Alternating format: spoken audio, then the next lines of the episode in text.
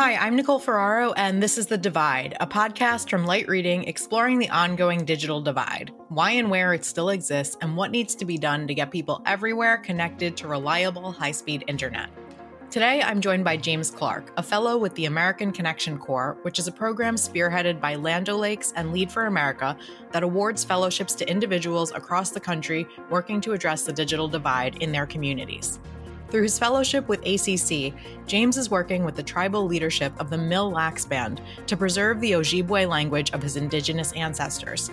He joins me to talk more about that work and why it matters, as well as the current state of the digital divide for the people of Mille Lacs and other indigenous communities. James, welcome to the podcast. Thank you so much for joining me. How are you doing? I'm doing good. How about yourself? I am well this morning. I'm excited to get to talk to you. So, why don't we start off? Give me a, a bit of background on yourself, um, as well as the Mille Lacs Band Reservation. Tell me about the community, the population, and anything that you want our listeners to know. Of course. Uh, first, I'd like to introduce myself in my language. Uh, Aning buju and magnaduk ozoanakwan indigenous magazine and dudem Mississauga getting into Injaba Dashane Ashing and Danungum. Uh, so what I said there was uh, a little bit about my Indian name uh, is Yellow Cloud. I am of the Eagle clan and I'm from Mille Lacs. So the Mille Lacs band of non-removable Ojibwe was established around the year 1837 by the treaty that was established with the federal government um, and then reaffirmed again in 19 or 1855. We are located in north central Minnesota. We are comprised of four different districts or places that um, our, our boundaries, so to speak, correlate. As of right now, uh, the Mille Lacs Band has about 4,800 ish members, so not not too terribly large um, but it's still a good amount. And we, and all of our communities, um, still practice, and a lot of them um, still uh, speak the language. You know, get in and on, minima, get your get twelve and on. Um, and yeah, that's that's a little bit about our our people. Yeah, fantastic. Thank you so much for all of that background. Um, so we're here to talk about broadband. Uh, tell me a bit about the state of broadband access and the digital divide um, for the people of Mille Lacs. How much of the community has broadband access to your knowledge? What types of services are available? And where is access really lacking? Mm. So, from the, the previous feasibility studies done and the maps that, that have been drawn, it really seems like a lot of the districts are very underserved. They're just completely red, meaning that, you know, nobody can even get access, period. And it's very um, unfortunate to hear. Um, but we do think about 50% of the reservation is able to get some kind of reliable, well, you know, as reliable as reliable can be, um, broadband. And so that's you know, not terribly unreasonable. Um, but home home internet access seems to be um, the biggest challenge just due to the terrain. So we have heavily forested areas around us, just for the fact, um, you know, that a lot of even though we were logged out in years past, you know, we still try and keep a lot of our um, forested areas. And also out in our eastern districts, we have a lot of marshes, you know, a lot of swampland that prevents, um, you know, from being able to dig in the ground and lay tons of fiber. And so all around, it's unfortunately just difficult to um, have good solid access just because you know you may have to drive 20 minutes one place just to get you know a bar of service either on your phone or you know free public Wi-Fi. So that sounds uh, largely like an infrastructure problem. Um, is infrastructure, the lack of infrastructure, the main factor causing the digital divide? Um, is as or is it all? Do you also suffer from affordability issues, digital literacy issues. These are the same issues that are, are faced across the country in different communities. So just trying to get a sense of how much each of those factors causing the digital divide is um, at play here. Mm. Yeah, I definitely would say that um, the the funding is a large part of it. You mm-hmm. know, because it is so expensive, and especially when you have to take such, you know, as a native nation, we do take such care into where we place the the materials, where we you know decide to dig up and and take out because we don't see trees as obstacles so to mm-hmm. speak we we see them as relatives. They're we're we're cousins to them essentially. And so while that is hard you know we understand we, we are still with the modern times unfortunately about you know getting health care to people about getting government services to people. Um, so but you know we do see that as a big strain about like having economic infrastructure come in you know especially with covid you know it's been very hard for children to learn so yeah. yes i would definitely say that the infrastructure unfortunately is is a little stale at or unstable or yeah we'll just say that at the yeah, moment. Yeah, that that's interesting. So you're you're contending with quite a few issues here. The the actual, um, you know, other as as you rightly point out, other communities might consider those things obstructions, whereas uh, your community does not consider um, environmental.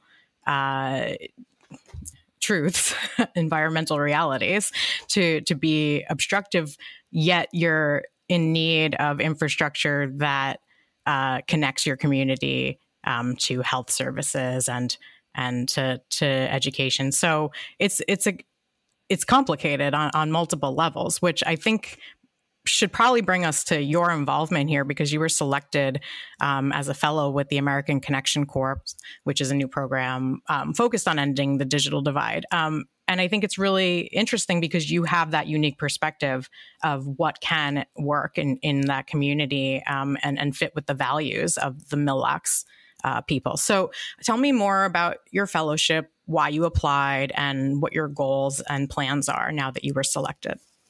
Mm. So I was asked to be an ACC fellow because my approach to broadband was very personal and deeply rooted in my community with the band. Um, my mission or my project, so to speak, a year ago was to do uh, Ojibwe language and culture revitalization projects with the band, which is something that you know is very deep and personal to myself as my my ancestors, my great grandparents in Bijigan Anibun were um, language teachers for about 30 years down in Minneapolis. So um, you know, we were doing Zoom sessions with our first speaking elders or our elders who first spoke Ojibwe and then learned English later. And we would not have been able to do that without Zoom. Mm-hmm. Zoom was that kind of key that unlocked the door for us to continue this stuff, this such important work that we're doing with them. And it also helps keep them, you know, going, you know, because they are a very vulnerable population. And so they feel you know that the pandemics you know and taken a lot of their so sociality away from them so that's that's just something that you know with the fellowship i'm able to do i'm able to go visit them i'm able to go you know work with them hand hand on build build intergenerational relationships. These people have known my family for almost four generations. Wow. I've, so it's it's very humbling to be able to to know them. Yeah, that's amazing. So, how long does it? Uh, is the fellowship how long does the fellowship last? Um, is there an endpoint? Is there an ultimate goal that you have um, before this program's complete? Mm, so i started in uh, 20 i was uh, first part of the lead for minnesota lead for america 2020 uh, cohort and our duration is 48 months or two years and so i was brought in on this as my second year as kind of not a divergent track, but a, a continue to come together track and uh, continue. So I will be um, here for about another 10, nine months until my my two years will be complete. Awesome, fantastic. So I'm excited to keep up with what you're doing um, with your fellowship. It sounds like really important work that I don't think is on the forefront of many people's minds when they're thinking about the problems that stem from lack of broadband access. And I'm really excited that you're here to highlight that. So thank you. Um, but what more do you need from policymakers in Minnesota and in Washington, D.C. to address some of the issues uh, that are being dealt with uh, by you and that are still facing um, the Mille-Lacs band um, and other that are facing other indigenous communities throughout um, Minnesota and the country? I would say the biggest one is definitely the funding.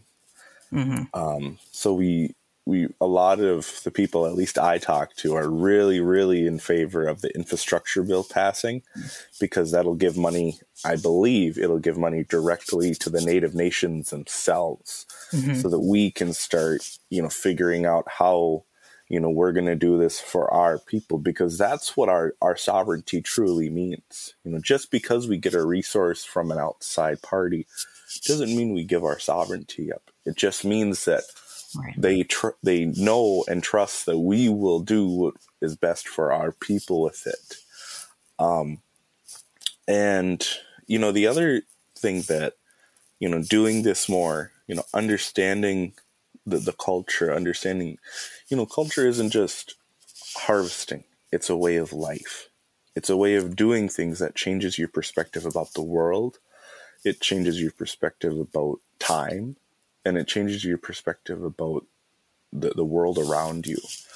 Um, so kind of going back to that past point of, you know, trying to get that reliable, affordable, you know, s- sustainable internet without hurting our relatives, you know, without disrupting the ecosystem because indigenous nations, you know, protect quite a bit of um, our ecosystems around the world because we are stewards. We're not people who are here um, with minds of, of taking over. We are here with minds of, you know, we are going to co co own this land. We are going to not overuse it. We are going to use it just enough that we need it to help our people.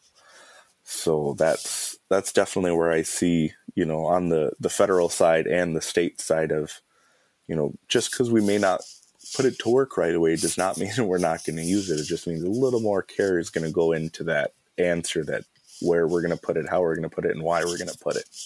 Yeah. Um, if I can ask you one quick follow up on that, can you elaborate at all on what we can do with internet infrastructure from a native point of view so that it's not so disruptive to the environment? Are there ideas in effect already um, that you would like to see broadened? Mm. I've uh, I've taken a little particular interest to satellite internet. Okay. I think that is very very cool. And you know, when I was talking about that dense tree population on a lot, or especially on our you know reservation, that would be very helpful. Just because then you wouldn't have to disrupt so much land just to get at one house. Because you know right. we are spread apart. Um, in in the treaties, each per a lot you know how it is a lot of days is we're allotted you know 10 acres.